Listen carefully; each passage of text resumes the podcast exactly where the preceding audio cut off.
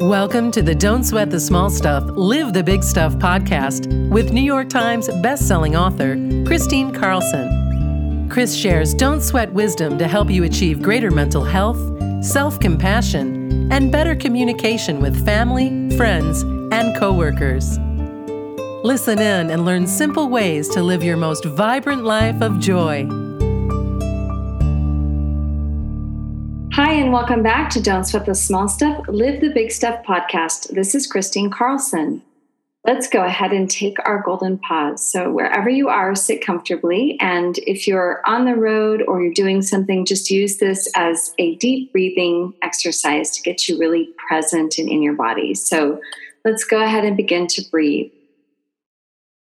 Breathe in through your nose and allow your chest and your belly to fully expand taking in the maximum amount of oxygen, the fullness of your breath. And as you exhale, just go ahead and relax and sink in. Be in your body, be in your breath.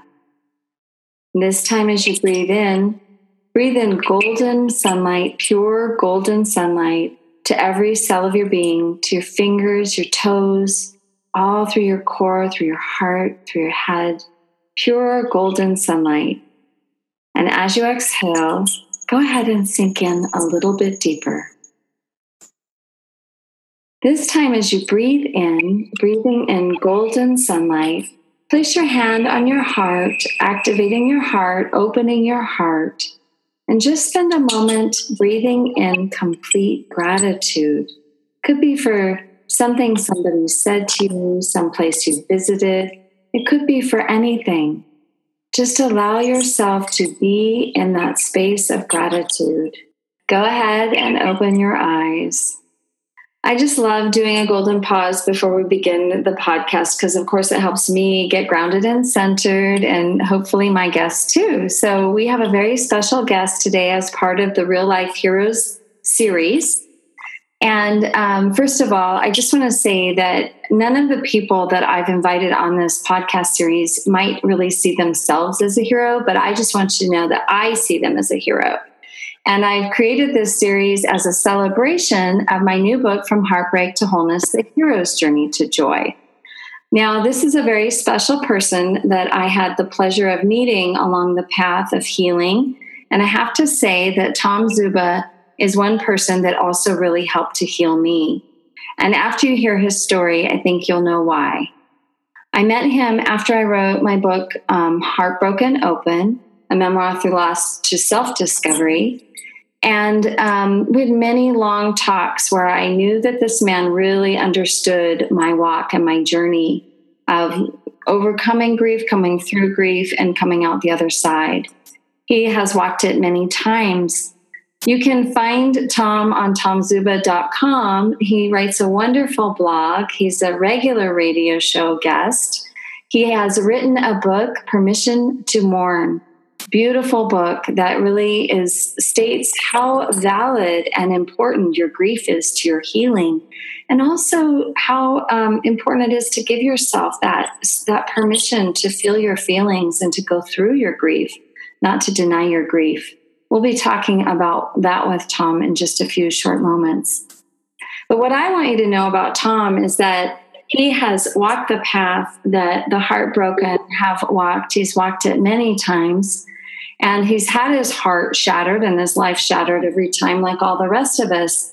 But when you look at Tom's eyes, you really see a vibrant, alive human being. And that's the very message that I want you to get from my latest book, and from all of my messaging as well is that this state that you're in, this heartbroken state, is temporary and it won't last forever. And so let me bring Tom Zuba in to tell you his journey and his story and um, share with you so much about his life. Thank you, Tom, for being on the podcast. You're welcome, Chris. I'm really happy to be here. So, this is how I open my book. I believe that words have power. And I was very conscious about the words I chose to open it. I am an ordinary person. I am just like you. That is really, really important to remember. And I'm blessed in that I have had many, many phenomenal teachers. And one teacher that I never got to meet on this planet, this go round, uh, is Debbie Ford. And one of the things that Debbie Ford said in The Dark Side of the Light Chasers is whatever you see in me, the only reason you are able to see it is because that exists in you as well. Take those words to heart. So, this is how I tell my story now. I've had a fascinating, amazing, unbelievable, I mean, really unbelievable life that involves learning to live with the death of my little brother Daniel Patrick when I was six years old. Oh, wow. Learning to live with the death. And I'm going to use the word death, although I'm putting that in parentheses because I am so clear that it's not the right word um, the essence of who we are, our soul, our energy, our spirit, that continues. And even to say that our body dies, that's not true. I mean, the matter that we are made of, it just gets recycled. I'm going to use the word death. I, I actually kind of like it, but that's not what I mean.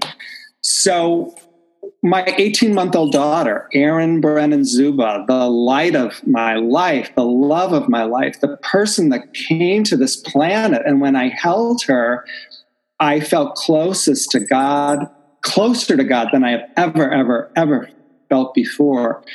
Um, she died really, really suddenly and unexpectedly um, on July 18th of 1990. She was 18 months old. What she really did, what I'm really clear, she came to the planet for really, really specific reasons, like every single one of us. She accomplished everything she came here for. She gloriously dropped her body at 18 months and she returned home that's actually what she did. You know, on May 24th of 2018, I know that. On July 18th of 1990, I did not know that. And that event shattered me. It shattered me. The words on the back of my book are the death of someone we love cracks us open, inviting us to become the people we were born to become. I know that that's true now. I didn't then. So after Erin died, my wife Trish and I had two really, really beautiful sons, Rory and Sean. And Trish was so smart. Her maiden name was Brennan, so she made sure that all of our kids' maiden name, our middle name was Brennan. Rory Brennan Zuba, Sean Brennan Zuba. She loved being Brennan. And on, um, believe it or not, on New Year's Day, of 1999 when our kids were three and seven. After being in the hospital for 52 hours, my 43 year old wife died New Year's Day. The next day would have been our daughter's 10th birthday. So, for the second time in my life, I was shattered. I was obliterated. But the way that I describe it is when Erin died, I didn't believe there was a light at the end of the tunnel when Trish died, I knew there was a light at the end of the tunnel. That that altered the experience somewhat. So I literally, for the second time, I clawed and clawed and clawed, and I got out of the deep, dark pit. The kids and I created what people call a new normal. And I actually was really, really happy again. I loved, I loved being my kid's mother and father. I loved it. Not at first, but once I followed Eckhart Tolle's advice to, you know, stop waging war with life um, and embrace the opportunity I had, I absolutely loved it. So when Rory was in uh, going into seventh grade, he was a genius, literally 99th percentile on the Stanford Nines. Two days after seventh grade, he had a, I wasn't sure if it was a seizure or a stroke in the middle of the night. Began a six month odyssey um, in November of 2004, he was diagnosed with a glioblastoma. It's the same brain cancer that John McCain has, it's terminal. I decided not to go the route of um, Western medicine. I did, however, try to push the envelope, and I thought, I'm going to take all this new age advice and I am going to create a happy, healthy, cancer free Rory Brennan Zuba. That was my intention. I did everything. I flew him to Seattle, to Houston. We did crystal bowls, um, Reiki, cranial sacral therapy, ashes from India, holy water from Medjugorje, and Lourdes. You name it, we did it. You want to know what? The kid died anyway. I literally, the last night of his life, he was on a ventilator. Trish had been on a ventilator. I know, I know, I know the outcome. The outcome is the dad, me, or the husband, me, says, it's time to take the ventilator out. They leave their body. So I literally, I, I laid in bed with him that last night and I said to God, get the hell out of this room. You cannot have him. You cannot take my son. And I said to Trish, if you're here, you have Erin. Get out of here. You can't have him. And I want to make this really clear. I was never, ever, ever worried about him. I was actually envious. He was fascinated by time travel, parallel universes, um, the black hole. I knew the most amazing adventure was going to begin for him again. I was worried about me. I was like, I cannot, I cannot do this grief thing a third time. The kid died anyway, as I said, and the gift to me in that every single human being dies at the right time in the right way. Why? Because we are loved that much. We are loved that much. The quote, God that I believe in would not allow any of us, any of us, to leave our physical bodies in the wrong way. That's where I am today.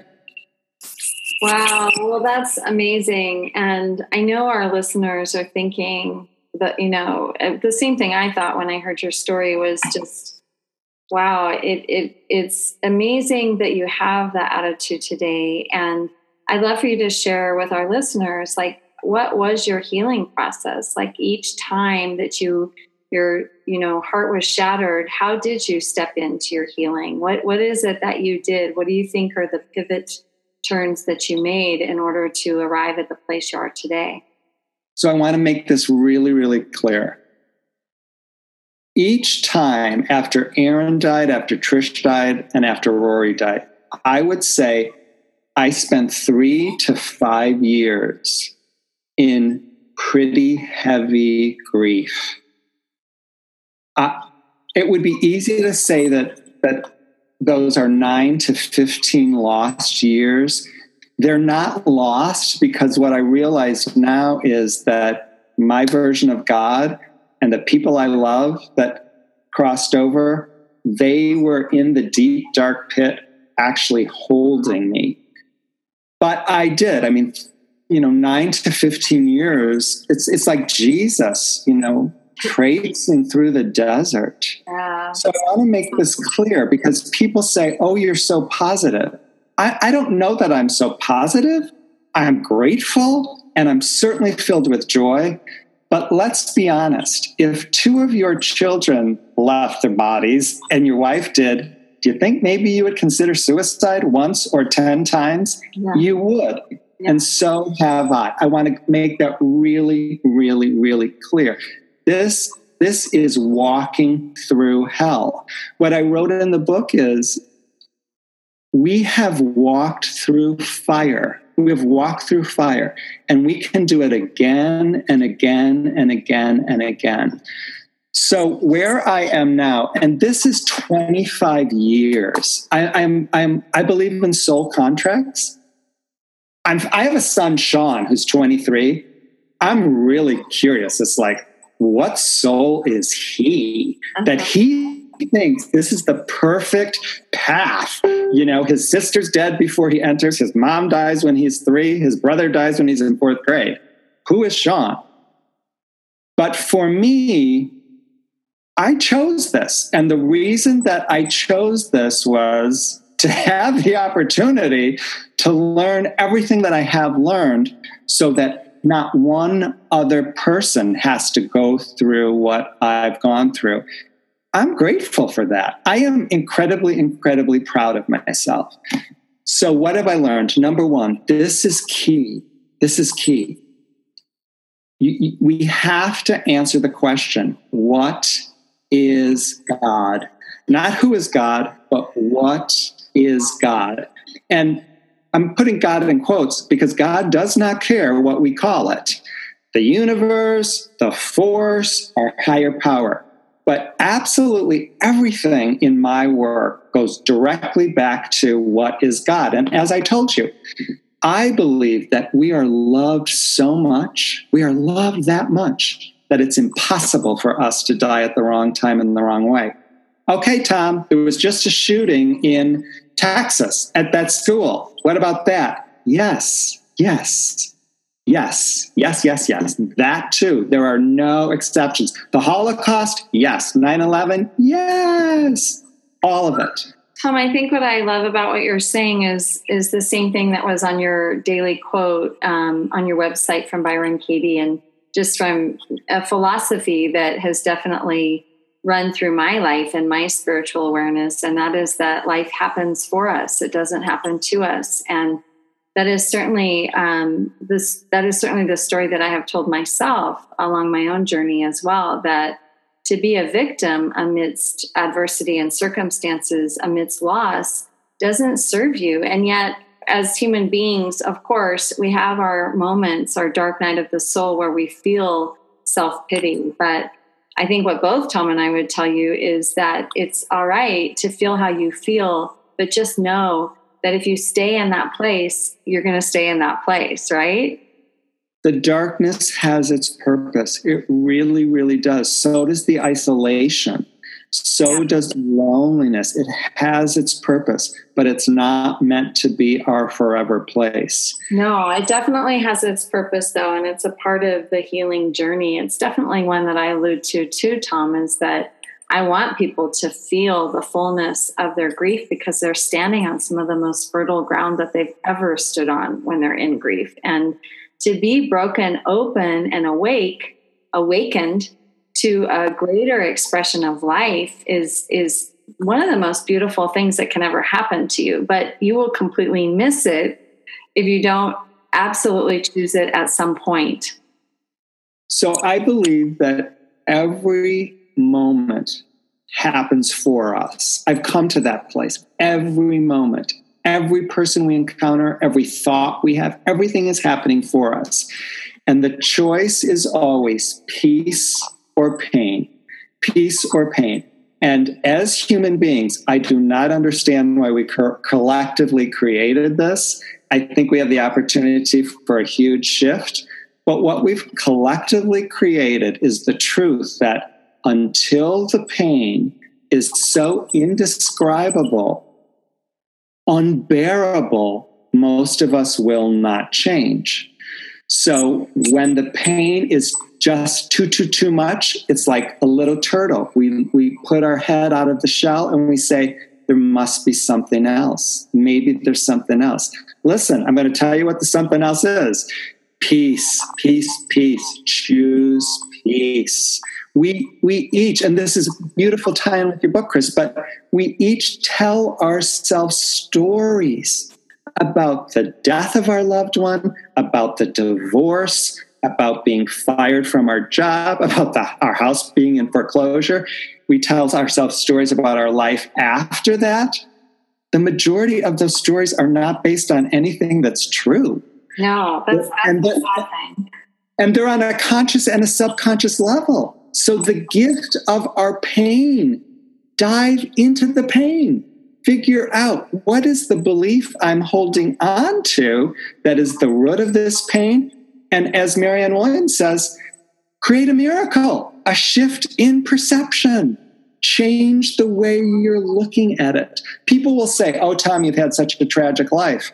Words have power. If I went around saying I had a tragic life, I wouldn't be alive. That's I've had a fascinating life.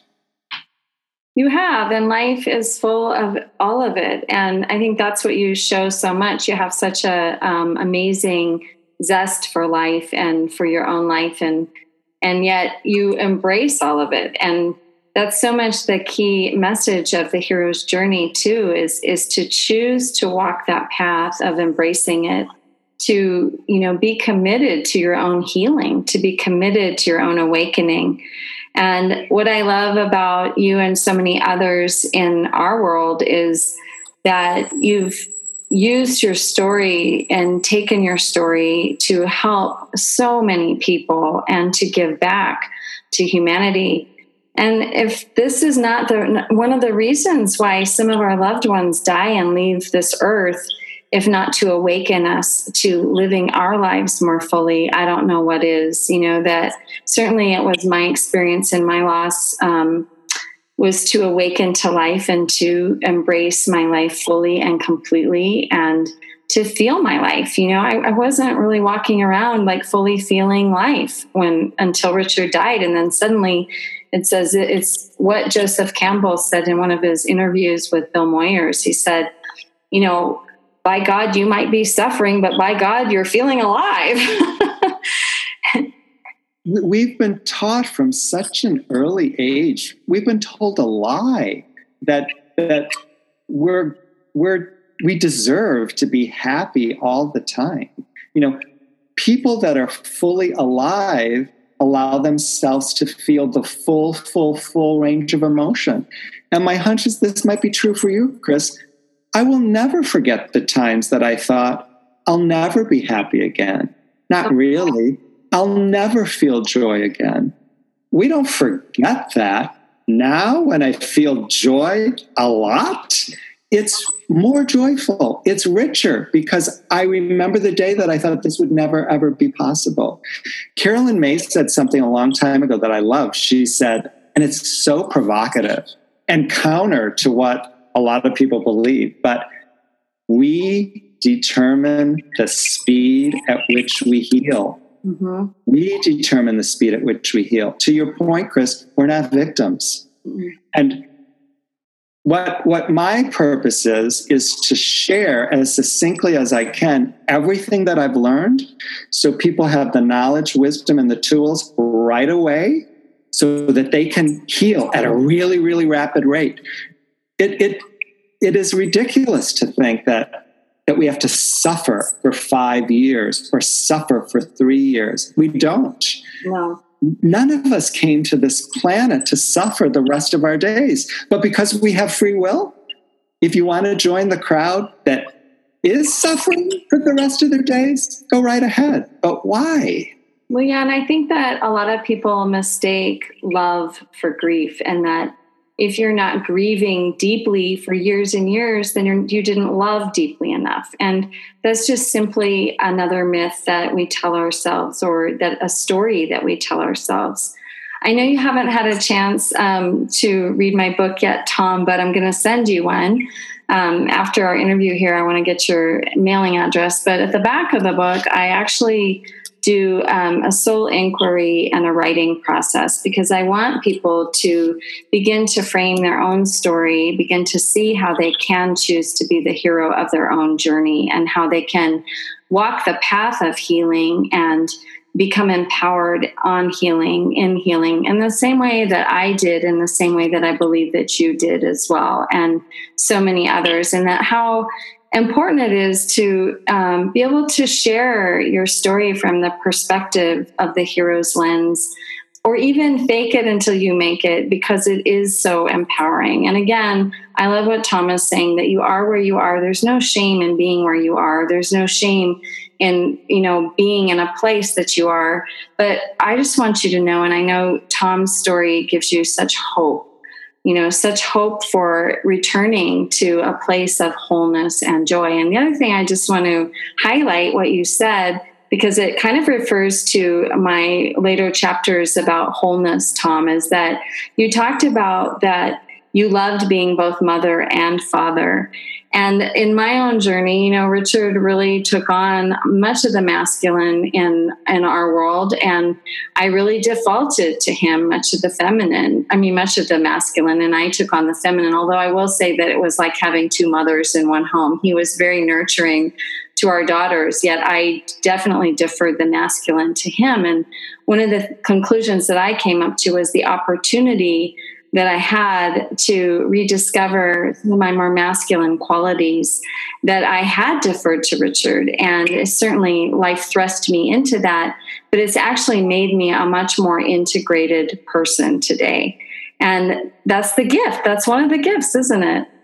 Absolutely. A whole human being is a balance of masculine and feminine. This is something this is something that I wish we hadn't have done. I wish we hadn't labeled these qualities and characteristics feminine and masculine because in my opinion, men over the age of 40 will never ever ever. I shouldn't say that, but it's really really difficult to be comfortable saying I'm embracing feminine characteristics and qualities.